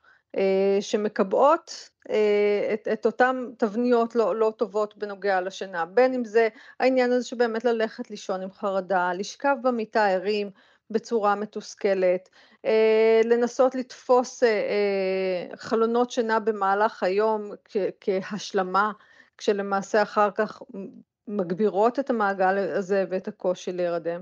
וגם שימוש לא נכון בהמון המון, אנחנו שומעים, היה גם כתבה אה, מאיגוד הרוקחים, ש, שיש היום אה, ביקוש מאוד מאוד גדול לתרופות תרופות לשינה, כן. נכון. שזה דבר חיובי בעינייך? זאת אומרת, את חושבת ממש ש... ממש לא. לא, לא נכון היום לבקש. ממש. בוא נגיד, בוא נקל על עצמנו. אני רוצה לישון לילה, רגע להתנתק מהכל, לא ללכת לרופא ולבקש כדורי שינה? אז, אז, אז אני אגיד ככה, מבחינת כדורי שינה, אה, הרבה מכדורי השינה אה, בעצם אחד, ממכרים, שתיים, פוגעים בתהליכים הטבעיים של השינה. זאת אומרת, אה, המון מהכדורים ש, שמחלקים היום ככה, אומנם במרשם, אבל ביד יחסית קלה, מפריעים לנו להיכנס לשלבי השינה הנכונים ולאבד רגשות, אה, ולאבד זיכרונות כמו שצריך, ולמעשה פשוט מלמיכים את התודעה שלנו ולא יוצרים את המנגנון שינה הטבעי. זאת אומרת שאנחנו שגורם... לוקחים, אמרת משהו מאוד מעניין, סליחה שקטעתי אותך, דוקטור אה, דניאל וסרמן ברקוביץ', כשאנחנו לוקחים כדור שינה, אנחנו לא נמצאים בתהליכי שינת הרם, שינת החלום, וכל השלבים של שינה שהם מיטבים עם המוח והעיבוד שלנו, אנחנו מדלגים עליהם? תלוי, אז זה תלוי איזה. זה תלוי איזה. יש תרופות היום שבעצם דוחות מאוד את שלב הרם, ושלב הרם הוא שלב מאוד מאוד מאוד מאוד חשוב בעיבוד טראומה. אמ, אנחנו במהלך שנת הרם למעשה לוקחים זיכרונות אה, שהם זיכרונות רגשיים, אה, ולאט לאט ככל שאנחנו עושים עוד שנת רם ועוד שנת רם ועוד שנת רם, אנחנו הופכים את הזיכרון הרגשי הזה לזיכרון ש... היה רגש, אבל פחות עם, עם, עם, עם הרגש עצמו. רגע, אולי שווה לפתוח... זו שינה עמוקה, נכון, מה זה רם בעצם, מה זה רם, כן. שהעיניים זזות, נכון? אנחנו יכולים לראות שמישהו ישן, כן. אומרים שרואים תנועה של העיניים. נכון, נכון, זה שנת הרם. שמה היא, אה, במשפט אחד, כן? אז שנת הרם זו שינה שבה המוח למעשה מאוד מאוד פעיל, הגוף שלנו משותק ואנחנו מאבדים כל מיני זיכרונות. אנחנו, שנת הרם היא שינה שבמחקר ואנחנו עוד לא יודעים עליה הכל, אבל אנחנו יודעים עליה כמה דברים. אמ, יש אה, את התיאוריה, כמו שאמרתי, שהשינה הזאת עוזרת לנו לאבד רגשות, אה, וכאשר השינה הזאת לא נעשית כמו שצריך, עיבוד הרגשות לא נעשה, וזה עלול אפילו להתגבר. זאת אומרת, אני יכולה, אם, אם יש עיבוד לא נכון של פחד או משהו כזה, זה יכול בסופו של דבר להגיע לסיוטים. זה מעניין, כי זה פרדוקס... זה מה שקורה ב-PTSD. זה גם פרדוקסלי מה שאת אומרת, כי זה אומר, דווקא עכשיו... ברגעים הכי חרדתיים, הכי מפחידים, הכי מלחיצים, אנחנו הכי זקוקים לשינה הראשונה הזאתי, והכדורים שאנחנו לוקחים לכאורה כדי להקל עלינו להירדם, הם אלה שפוגעים לנו. עלולים לפגוע בה, עלולים כן, לפגוע כן. בעיבוד שלנו. אז זה לא כולם, לא כולם. יש, יש כל מיני סוגים של כדורים. יש כדורים שמפריעים לנו, לדוגמה, אה, להיכנס לשינה אה, עמוקה. זה נראה מצחיק, אבל הם לא מגיעים, בעצם משטיחים אה, שינה שהיא שינה שלב 1 ו-2, ואנחנו לא מגיעים לשינה המאוד עמוקה, מה שנקרא שנת גל איטי, לא מגיעים לאותם גלים איטיים שאחראים על לנקות את המוח. אמ, ו- ולעזור לנו גם לתפוס אה, אה, מה גירוי מפחיד ומה גירוי לא מה, מפחיד. מה לגבי אלכוהול או אפילו קנאביס רפואי כאלה שצורכים? אה, אז ככה, אמ, לגבי אלכוהול, אלכוהול מרדים נהדר, אבל כל מי ששתה לשוחרה יודע שהחצי השני של הלילה... מה, באלכוהול? כן, זה מה שאומרים, שהסוכר אחר כך יעיר אותנו. זה לא, זה לא הסוכר, זה הפינוי של האלכוהול. Mm. ברגע שהאלכוהול מתפנה, מה... האלכוהול הוא מרדים, הוא עובד על אה, מנגנונים שהם מנגנונים מרדימים, מנגנוני גבה, אה, אבל כאשר הוא מתפנה, הוא יוצר תופעות מאוד לא נעימות, בין אם זה סיוטים, בין אם זה הקאות, בין אם זה השתנה מרובה, כל הדברים האלה שקורים לנו כאשר אה, אלכוהול מתפנה מהמערכת, וכאבי ראש, כל מי ששתה לשוכרה אי פעם יודע אה, למה זה גורם. ו, ולכן אנחנו לא ממליצים על אלכוהול כדרך אה, להירדם, אה, מעבר לזה שזה חומר כמובן אה, שבצריכת יתר הוא, הוא, הוא מזיק. אה, אלכוהול הוא לא, לא הפתרון. זאת אומרת שבתוך ההיגיינה של שינה, גם אה, בשעה, בש... גם אם אלכוהול. אני בעשר, בשמונה אני אלכוהול. לא נוגע יותר באלכוהול. כן, אה, עוד פעם, אנחנו מדברים פה על כמות אלכוהול מוגזמת. כמובן, כמובן. אה, אבל, אבל, אבל אני חייבת כמו... רגע לחזור, כי דיברנו רגע על התרופות האלה שרבים נעזרים בהן. עכשיו, אני שומעת שהרבה נכון. אנשים שבאמת אה, אה, חוו טראומות, אה, לוקחים עכשיו את כדורי השינה, ואת אמרת, לא תמיד הם רצויים. מצד שני, גם חוסר שינה איננו טוב. זאת אומרת, אני כאן באיזושהי דילמה, ואני רוצה לשאול אותך מה עדיף, כי אם מישהו לא ישן כל הלילה, כי לא לקח כדור שינה, עדיין לא יגיע לשנת הרם. אה, אז, אז... אז איך אנחנו מנווטים בתוך הדבר הזה? אז ההנחיות שלנו, ואנחנו גם יצאנו עם ההנחיות של אה, איגוד המחקר לשינה אה, בארץ, ההנחיות הן קודם כל אה, הטיפול ההתנהגותי הקוגניטיבי, זאת אומרת קודם כל אנחנו דואגים שהנפש מקבלת מה שהיא צריכה, שההתנהגות סביב השינה היא נכונה, שאנשים מקבלים את ההדרכה הזאת, ובאמת אנחנו מנסים אה, להפיץ ככה, אתם תראו כתבות ב- ב- בכל מקום, יש כתבה לא מזמן שפורסמה על ידי אה, חברת מדעת אחרת, דוקטור מורן פרידמן, על אה, היגיינת שינה ומה כדאי לעשות לפני השינה ומה אה, לא כדאי לעשות לפני השינה, אך במידה ואלו נעשו כמו שצריך ובאמת עדיין לא מצליחים לישון, אז כדאי אה, גם אם לוקחים באמת איזשהו טיפול, גם שהוא יהיה מותאם אישית אה, לגבי אה, מי אני, איזה עוד תרופות אני לוקחת, מה הבעיה שלי, האם הבעיה היא יותר הרדמות, האם הבעיה היא יותר סיוטים,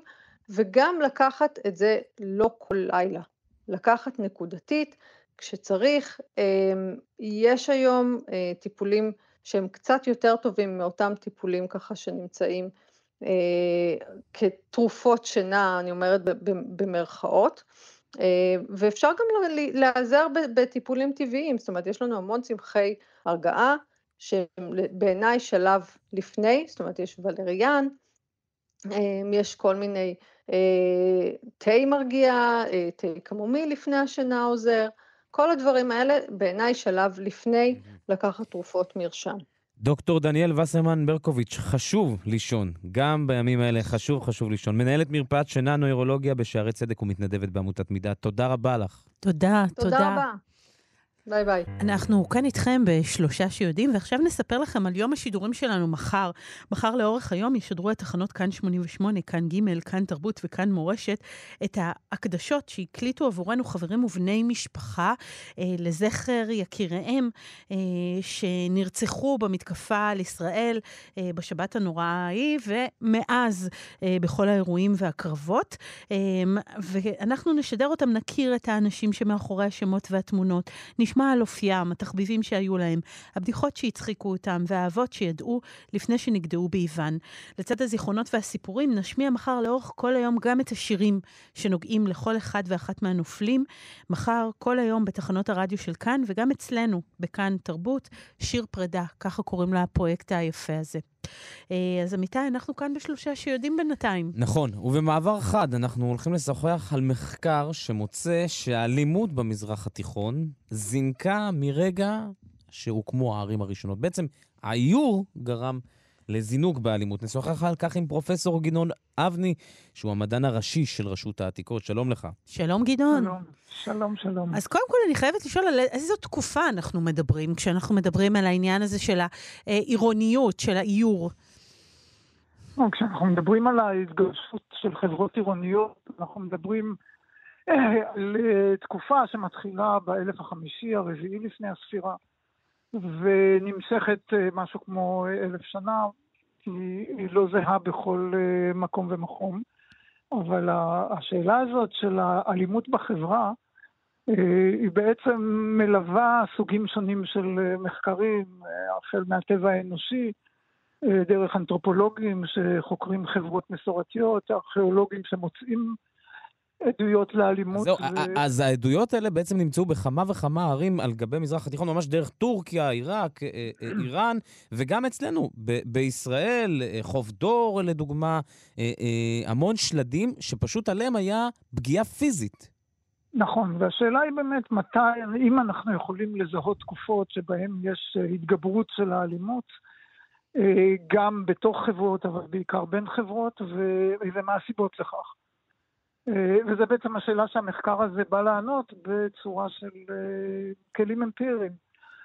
ניתוח של אלפי שלדים שנמצאו בחפירות בקברים, וניסיון להראות איזה חלק מהם סבל מאלימות. אפשר לראות אלימות על שלדים, עצמות שבורות, אבל פרופסור אבני, גולגלות וכולי. אתה יכול להסביר לנו בכלל מה זו עיר בתקופה הזו? זאת אומרת, איך נראית עיר אה, אה, לעומת כפר באלף החמישית או הרביעית לפני הספירה?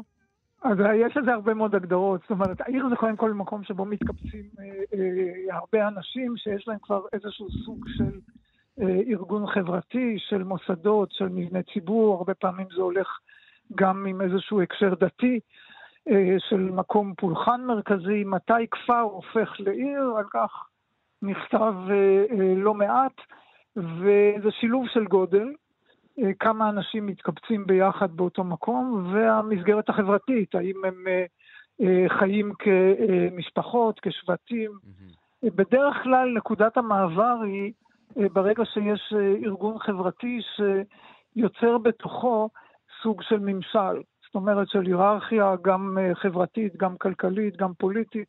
בדרך כלל זה בא עם איזשהו שלטון מרכזי, מלך אם אתם רוצים, נתינים וכולי, וזה בעיקר קשור לנושא של אגירת מזון, לנושא של עודפים, ובעצם אפשר לקשור את הנושא של העירוניות אה, לאותם שלוש מילים שזכו בשנים האחרונות לפופולריות, כוח, כסף וכבוד. השילוב של שלושתם והשילוב של... וזה גם מה שמוריד את, את, את גל האלימות הזה? אה, עכשיו, לפי הדעה שהמאמר הזה באמת מנסה לתמוך בה, אה, ברגע שהארגון החברתי נעשה מורכב יותר, המתחים בין אה, חלקים שונים של החברה מתגבורים בין חברות סמוכות, חברה עשירה אחת שרוצה אה, לקבל אה, עוד יותר עושר ועוד יותר כוח, נלחמת בחברה סמוכה, וכך הולכת, הולך מעגל האלימות וגדל. עכשיו, זה לא תמיד בא בתקופות של שפע, הרבה פעמים זה בא גם בתקופות של מחסור. אותו מאמר מציין שיש ירידה מסוימת באלימות בשלב מסוים, ושוב התגברות בתקופת הברונזה המאוחרת, בערך אנחנו מדברים על המאות ה-14, 13, 12 לפני הספירה, וזו תקופה שבאמת בכל העולם יש בה מצוקה, גם מצוקה אקלימית, גם מצוקה פוליטית, גם ריבוי של מלחמות כתוצאה מהתנגשות של כוחות שונים, ובעצם הם מנסים להראות שתקופות של שינוי במערכים החברתיים מביאים איתם גם התגברות של אלימות, הם מדברים גם על אלימות פנימית, זאת אומרת חברה שלא מייצרת לעצמה מנגנונים שיכולים להנהיג חוקים, להבטיח שהחוקים הללו יתקיימו. באימפריה הרומית מי שאחראי על זה היה הצבא. משטרה, כמו שאנחנו מכירים אותה היום, משטרה בעיר זה דבר שהוא מאוד חדש, נדמה לי שהתחיל בלונדון במאה ה-19, שיטור עירוני שהמטרה שלו גם למנוע אלימות בתוך החברה, בתוך אותו, בתוך, בתוך אותו אזור. כשבעצם אני רוצה לשאול אותך, פרופסור גדעון אבני, האם אנחנו יודעים, האם זה מאפיין רק את המזרח התיכון ואת האזור שלנו, או שזו תופעה כלל עולמית של עירוניות? זאת אומרת, יכול להיות שהעניין פה הוא עירוניות ולא הסביבה הזאת. כן, זה ממש לא מאפיין רק את האזור שלנו. הם בחרו את האזור שלנו כי יש בו אה, ריבוי עדויות, אפשר לקרוא לזה ככה, ריבוי תרבויות וריבוי התנגשויות. לכל אורך ההיסטוריה. אבל עירוניות היא מאפיין שגורם לעלייה של אלימות, זאת אומרת באופן כללי, אנחנו נראה את זה בעוד מקומות בעולם. מה גורם לירידה אחר כך? זאת אומרת, מה, מה בעצם ממתן את האלימות? הדבר הממתן העיקרי הוא יציבות. זאת אומרת, ברגע שמנגנון שלטוני מרכזי מייצב את עצמו, אה, אם בצורה של שליטה על שטח גדול, או בצורה של אה, היווצרות אימפריות, כשבתוך האימפריה עצמה יש מנגנונים של אה, בקרה, של שליטה, יש כוח מרכזי, יש צבא, האימפריה הרומית מצד אחד, השושלות הסיניות מצד שני, אה, כוחות של אימפריות מקומיות בדרום אמריקה, זאת אומרת, זה חוצה, תופעה שהיא חוצת תרבויות, ברגע שיש סדר, יש מערכת חוקים, אה, יש מישהו שדואג לכך שאנשים יקיימו את החוקים, רמת האלימות אה, יורדת. ברגע שיש אה, הרחבה של העושר בתוך תחומי אותה אימפריה, פחות צורך לצאת למלחמות, לרכוש עוד שטחים, רמת האלימות יורדת. לא כל כך כשזה קורה בין מדינות לבין אימפריות. כן, אז אנחנו בטריטוריה אחרת, ובאמת נעשו המון מחקרים בעולם על מה מגביר אלימות ומה מגביר אה, מלחמות בין מעצמות, בין מדינות, וכאן אתם מביאים עוד, כאילו היה חסר לנו, היו חסרות סיבות לעלייתה של אלימות, עוד עניין מעניין, שזה באמת תהליך האיור, העירוניות אה, שקרה בשנים ההם, במאות האלה. נכון, אבל אם מסתכלים על זה במבט מאוד רחב לכל אורך ההיסטוריה, אז uh, לפחות עד לאחרונה היו גישות מאוד אופטימיות. לפני כ-15 שנה uh, פסיכולוג אמריקאי בשם uh, סטיבן סינקר פרסם ספר שהוא קרא לו המלאכים הטובים של הטבע שלנו. ומה הוא ניסה לטעון? שיש באופן רציף לכל אורך ההיסטוריה האנושית ירידה ברמה הכללית של האלימות, והטענה הזאת גם אה, מתעשרת או מקבלת איזשהו אישוש ממחקרים אה, ארכיאולוגיים. חברות פרה-היסטוריות, כשבודקים את כמות האנשים שמתו מוות אלים בחברות שבטיות, אנחנו מדברים על תקופות ש-50 אלף שנה לפני זמננו, עד עשרת אלפים שנה לפני זמננו, אנחנו מגיעים ליחסים של משהו בין עשרה ל-30 אחוז.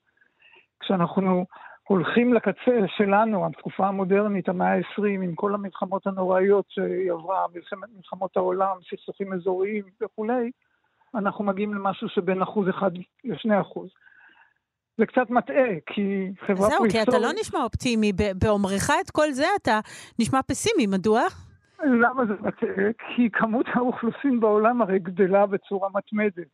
אנחנו בתקופות הפרה-היסטוריות נהגו להמחיש את זה, כל אוכלוסיית העולם לפני כמה עשרות אלפי שנים הייתה נכנסת באצטדיון כדורגל של היום. כשאנחנו מדברים על המאה ה-20, בין שלושה ל... אנחנו הולכים לכיוון תשעה מיליארד, אם אני לא טועה, אנשים בעולם, אחוז אחד או שניים זה המון המון אנשים. אה, אז תלוי איך מסתכלים על התופעה הזאת, מאיזה אה, כיוון, ואם זה על החצי כוס המלאה או הריקה. אז יש הגברה של ה, נגיד הביטחון האישי בחברות, רוב החברות האנושיות בימינו, לא כולם, כמו שאנחנו רואים לצערנו. בימים אלה, כן. אצלנו בחודש כן. האחרון. אה, זאת אומרת, יש הגברה של הביטחון האישי, אבל מצד שני יש הרבה מאוד סכסוכים שגובים חיים של אלפי אנשים כמעט כן. בכל מקום בעולם. ככל שהנשק משתכלל והאמצעים משתכללים, אז התוצאות הן הרות אסון. אז uh, טוב, uh, נקודה למחשבה מעניינת. התחלנו באמת מהאלימות במזרח התיכון זינקה עם הקמת הערים הראשונות, והגענו עד לימינו אנו, uh, בין פסימיות לאופטימיות. תודה רבה לך, פרופ' גדעון אבני, המדען הראשי של רשות העתיקות. תודה, להתראות. להתראות. לרגל המצב הקמנו את החמ"ל של כאן, המקום שמרכז בעבורכם ובעבור יקיריכם את כל היוזמות האזרחיות לסיוע ללוחמים ולאזרחים. אירוח לתושבי הדרום והצפון, חלוקת מזון, חיפוש יקירים, או רק לפרוק את מה שעל לבכם. לפרסום ולאיתור יוזמות, הצטרפו עכשיו לקבוצת החמ"ל של כאן בפייסבוק, או מצאו אותנו באתר וביישומון כאן. אנחנו כאן. אז אנחנו בכאן תרבות. אמיתי, עכשיו אנחנו אה, נדבר על פלצבו אצל בעלי חיים. אה, האפקט הזה שנותנים תרופה, אה, תרופת דמה, תרופה שאין בה באמת את החומר הפעיל, ורואים אם יש שיפור אצל המטופל או לא. בבני אדם זה קורה הרבה, וזה מסעיר אה, במהלך השנים חוקרים ורופאים אה, שמנסים להבין את התופעה. והנה אנחנו למדים שגם לבעלי חיים יש עניין בדבר הזה. אה, ביקשנו לדבר עם טל פישר, דוקטורנט לווירולוגיה ממכון דוידסון לחינוך מדעי. שלום, טל. שלום, שלום. שלום. אז uh, בבני אדם, נגיד זה איזה אפקט פסיכולוגי. Uh, מה נגיד בבעלי חיים? זאת אומרת, קודם כל, מצאו בכלל, יש, יש אפקט? יש אה, פלצבו על בעלי חיים? כן, אז קודם כל, כמו שאת אומרת, בבני אדם אנחנו משייכים את האפקט הזה בדרך כלל לאמונה העזה של המטופל שהטיפול אמור לעזור לו. וזה נהיה מוזר כשמדובר בחיות, כי הם עדיין לא יודעים לדבר, אנחנו לא יכולים לספר להם מה היה הטיפול. זהו, הם לא יודעים בכלל מה זה טיפול. אנחנו נכון. יודעים שאנחנו מקבלים uh, תרופה, אנחנו מצפים לאיזשהו שיפור במצב שלנו. לגמרי. מאיפה הם? אה, הם לא אמורים לדעת, ספר לנו. הם כנראה יודעים, אמיתי. אז אה, זה באמת מאוד מבלבל, ומה שכדאי, לפני שקופצים למסקנות בהקשר הזה, כדאי לחשוב על כל מיני הסברים חלופיים אולי לאפקט, או הסברים נלווים. אז הסבר אחד שאפשר לתת בחלק מהמקרים הוא התניה קלאסית, כמו שהגדיר אותה פבלוב. אז אה, מאוד, אה, מאוד בקצרה אה, ובכללי מדובר במצב שבו החיה יכולה לקשר גירוי ניטרלי, למשל פעמון, שלא אמור לעשות כל איזושהי פעילות גופנית אצלה, לגירוי שהוא לא ניטרלי, למשל אוכל טעים שיגרום לה לרייר, ואז אם אני מספיק פעמים מצלצל בפעמון לפני שאני אביא לחיה אוכל, באיזשהו שלב יתחיל לרייר כשהיא תשמע את הפעמון עצמו. ויש ניסויים שבהם אנחנו רואים אפקט פלסבו שהוא למעשה מדובר בהתניה קלאסית. למשל הניסוי שעשו על אה, כלבים שיש להם חרדה, ונתנו לכלבים האלה בשלב הראשון אה, או תרופה אה, שהיא אמורה לעשות להם רוגע, כדורי רוגע, או ויטמינים שאין להם השפעה. ואז בשלב השני לקחו את כל הכלבים, נתנו לכולם רק ויטמינים, ואז חלק מהם, אז בדקו מה קורה כשהם נפרדים מהבעלים שלהם, האם הם מפגינים חרדה. וראו שהכלבים שקיבלו בשלב הראשון תרופה שהיא אמורה להרגיע אותם, עכשיו הם היו רגועים יותר. כלומר, ממש קישרו את הכדור עצמו לאפקט מרגיע והגוף שלהם השרה אותו על עצמו. זאת אומרת, זה אפקט פבלובי, בגלל שפעם אחת הכדור הזה הרגיע אותם, אז בפעם הבאה שהם יקבלו אותו, החרדה תרד, כמו הפעמון והריר. נכון, כן. אז במקרה כזה די קל להסביר את זה באופן הזה. אבל יש מקרים שזה נהיה יותר מסובך, ואז יש עוד פעם אה, הסבר חלופי שאפשר להציע. למשל שהפלסבו לא קורה על החיות עצמן, אלא על הבעלים שלהן. כי אה, כמו שאמרנו, הם לא יודעים לדבר עדיין, אה, ולכן בחלק אה, מהמקרים אנחנו נאלצים להסתמך על בעלי החיות שידווחו לנו אם היה שיפור או לא. ומה שקורה זה שבעלי החיות מאוד אוהבים את החיות, והם נהיים קצת אופטימיים ומלאי תקווה לגבי ההצלחה של הטיפול, ולפעמים מתחילים לדמיין שהטיפול אה, עבד, כשזה לא באמת בדיוק מה שקרה. ואז אפשר לבדוק את זה, אני זוכרת שהיה איזה ניסוי שהם בדקו צליעה או רגל שנמצאת, נכון? אה, אה, את, ה, כן, את האפקט נכון של מאוד. רגל על משטח מסוים, וכשהבעלים אמרו שיש שיפור, ראו בניסוי שלא באמת יש שיפור, שהמגע של הרגל עם אותו משטח עדיין בעייתי. נכון, אז מה שיפה בניסוי הזה שעשו על אה, כלבים בעוד פרקים, הוא שהיה אפשר למדוד באופן אובייקטיבי האם הם השתפרו. השתמשו במכשיר שבו הכלבים אה, מניחים את הרגל, ואפשר לבדוק כמה כוח הם מפעילים עם הרגל אה, לפני ואחרי הטיפול. וראו שבקבוצת הפלסבו, כלומר הכלבים שקיבלו טיפול שלא אמור לעזור, אובייקטיבית לא היה שיפור. אבל הבעלים של הכלבים וגם הווטרינרים העידו על זה שבערך חצי מהכלבים חל אצלם שיפור, שזה לא משהו שבאמת קרה. זה, זה, אז, אז השיפור היה אצל הבעלים. זה ה over פרשנות שאנחנו נותנים, האנשה שאנחנו נותנים לבעלי החיים, לכלבים שלנו. Yeah, כן, וגם אנחנו באמת מקווים שזה יצליח, אנחנו רואים את הכלב שלנו שכואב לו, ואנחנו נותנים לו טיפול, ואנחנו אנחנו רוצים, אנחנו רוצים לראות את זה קורה, אנחנו רוצים לראות אותו יותר שמח, אז אנחנו מתחילים לדמיין את זה לפעמים. וראיתי שיש עוד אפקטים, זאת אומרת, אה, כשאנחנו מדברים על בני אדם, התחלנו ואמרנו, אמיתי, שאנחנו חושבים שזה משהו פסיכולוגי, זאת אומרת, אתה יודע שאתה מקבל תרופה, כבר נעשה יותר טוב. אצל חיות אנחנו ישר מחפשים סיבות אחרות. אה, ולכן קראתי למשל שייתכן שכשהם עוברים את הניסוי הזה, אז נוגעים בהם, אה, מלטפים אותם, מחזיקים אותם, נותנים להם את התרופה. יכול להיות שהמגע הזה משפיע. אה, זאת אומרת, אנחנו יכולים לראות הרבה הרבה סיבות אצל בעלי חיים למה זה קורה, בניגוד לבני אדם. בהחלט, ואנחנו... זה כמובן משתנה מחיה לחיה, יש חיה שהיא תגיב בצורה חיובית לזה שנוגעים בה, יש חיה שתגיב בצורה של חרדה ולחץ, אבל uh, אנחנו יודעים, וזה מתומך במחקרים, שאם uh, מלטפים כלבים או סוסים למשל, אז זה uh, משפיע על קצב הלב שלהם, ולזה לבד, כבר לעצם זה שאנחנו מטפלים בהם, יכולה להיות השפעה, שלא קשורה בכלל למה הטיפול.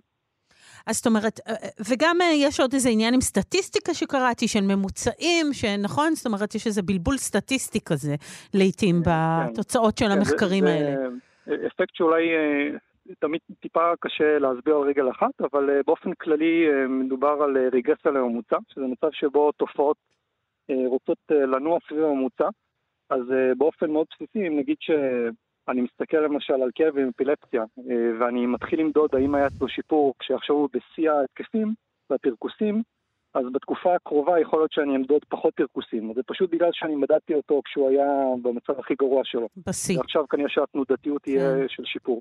סטטיסטיקה תמיד קשה להסביר, אבל דווקא הסברת, כן. אבל אני, אני רוצה להבין, בסוף, אנחנו עוד לא לגמרי יודעים מה, מה, עושה, מה זה הפלצבו הזה, מה הוא עושה, אבל אנחנו מבינים שזה זה איזשהו אה, אה, תעלול שאנחנו עושים למוח, או שהמוח עושה לשאר חלקי הגוף. Mm-hmm. נכון? אה... שם מקור ה... ה, ה, ה, ה מקור, בוא נגיד ככה, הלב-ליבו של הפלסבו הוא בעצם במוח. מה קורה שם? אתה יכול קצת להכניס אותנו אז זה כמובן אה, עדיין מסתורין גדול וזה, וזה מרתק. זה שאנחנו יכולים באופן כזה נרחב להשפיע על הגוף שלנו אה, ממש בלי שום סטימולציה חיצונית לפעמים, זה מדהים. יש תיאוריות, למשל אומרים שזה יכול להיות מקושר להפעלה של מערכת התגמול במוח, והראו באמת שאם אנחנו רק מפעילים את מערכת התגמול, אז כבר זה מעלה את היכולת של מערכת החיסון להתגבר על כל מיני איומים חיצוניים. אבל באופן כללי זה, זה די מסתורי, זה משהו שאנחנו עדיין חוקרים. אבל פבלוב שם נמצא כמעט בכל ההסברים שלך, אני רואה. הרבה אה, פבלוב. כן, כן, אני חושב שהרבה ממה שאנחנו מתנהגים ואיך שאנחנו מגיבים לסביבה זה מהתניות שעשינו לעצמנו שעשו לנו, אפשר להגיד את זה. כן. אז, אז בבני אדם אנחנו עדיין המסתורין גדול, בכלבים דווקא נדמה שאולי קל לנו אה, לתת יותר הסברים, מכיוון שנדמה לנו שהם פחות מבינים את הדיבור, זאת אומרת, דווקא נדמה לי שכאן יש יותר ניסיונות להסביר. נכון? אה, לי דווקא הפוך. לך נראה, מרגיש הפוך? אם אנחנו לא מבינים את זה בבני אדם, נראה לי שאפילו אנחנו מבינים את זה עוד פחות בכלבים. נו, אז, אז מי משנינו צודק? טל, טל פישר. אני מסכים קצת עם שניכם. אני חושב שבאופן כללי יש פה הרבה סימני שאלה. אתה דוקטורנט לפוליטיקה, לדעתי בכלל. לווירולוגיה, כן, בוא, תוסיף תחום. תסביר. אה, תסביר למה כל אחד מאיתנו צודק.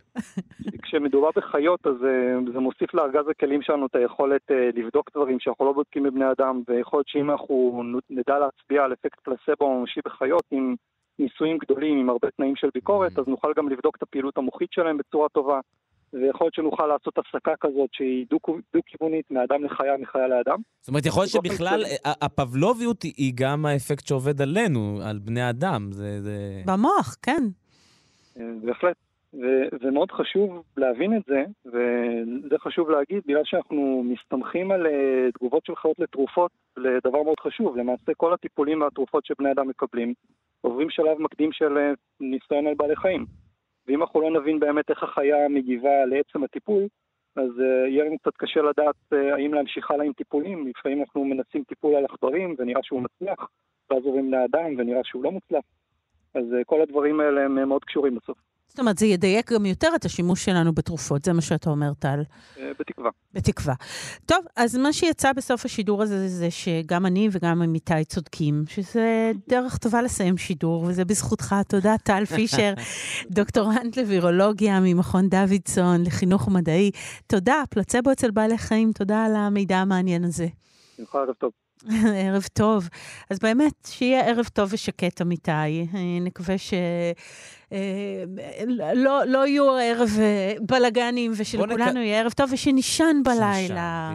שנישן. שנישן לפחות כמו עסיסים. הלוואי, הלוואי. חצי אני- מוח אני קונה. בזמנים אלה להרבה אנשים קשה לישון, ובכל זאת, אולי, אם אפשר, קצת, מעט, אה, לישון. תודה שהייתם איתנו, שמחנו להיות כאן.